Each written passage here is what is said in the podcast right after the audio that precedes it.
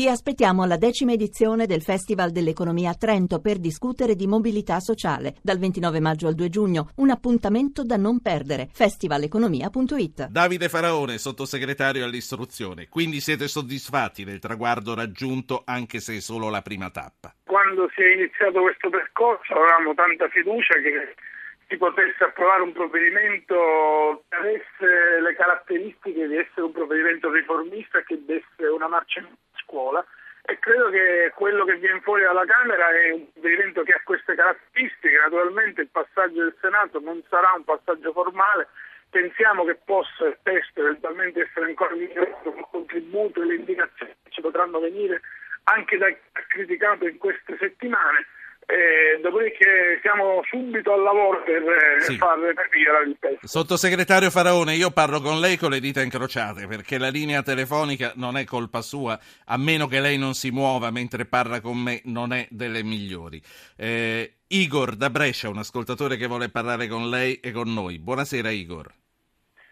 Buonasera dottor Poi, buonasera ai suoi ospiti, buonasera onorevole Faraone, mi scusi l'emozione, ma è la prima volta che vi sento. Io ho una domanda da fare all'onorevole. Io sono un docente di terza fascia di istituto, quella terza fascia che molto probabilmente vogliono tagliare, e quindi io vorrei chiedere, noi di terza fascia cosa facciamo? Cioè dove andiamo a finire? Pensate di attivare dei pass abilitanti come sono stati fatti 2 anni fa dal precedente governo? Oppure ci dite un grazie, arrivederci, è stato un piacere, ci siete serviti. Che cosa insegna e quanti anni hai, Igor? Allora, io insegno educazione musicale o sostegno in base appunto a cosa serve. Quanti anni hai, Igor? 41 anni. Grazie, la saluto e prima di tornare a Faraone do la parola a Rita che chiama D'Alecco. Rita, buonasera. Sì. Buonasera, io avevo da porre una domanda al sottosegretario Faraone. La stiamo ascoltando tutti, sì.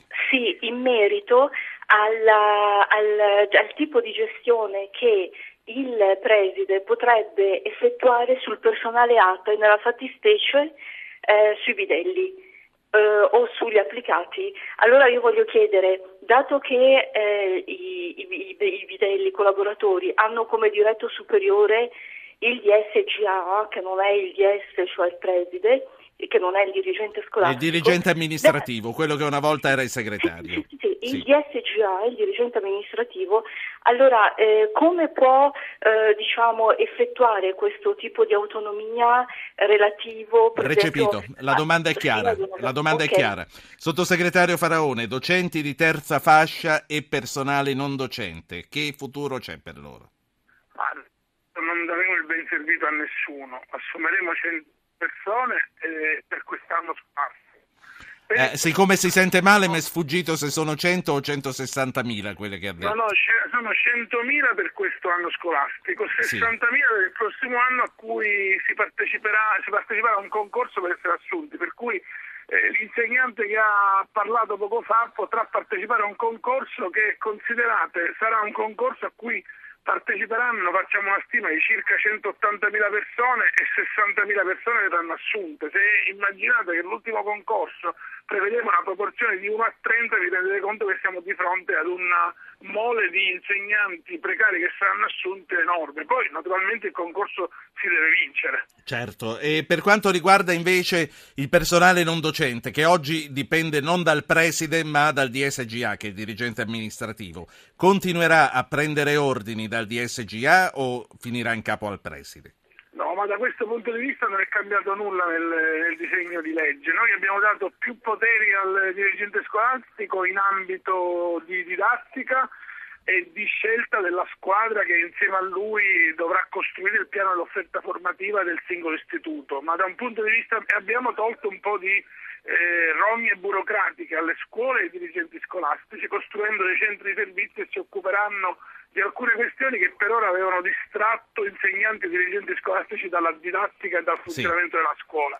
Per quel che riguarda il personale ATA sarà invece coordinato sempre allo stesso modo. Allora, intanto do il benvenuto a Stefano Feltri, che è vice direttore del Fatto Quotidiano. Buonasera Stefano, benvenuto. Buonasera, grazie. Volevo concludere con Davide Faraone. C'è una cosa che ci preme e che ci hanno chiesto molti ascoltatori. Ma perché avete rinunciato al 5 per 1000 da destinare agli istituti che avessero piacere i cittadini di sovvenzionare?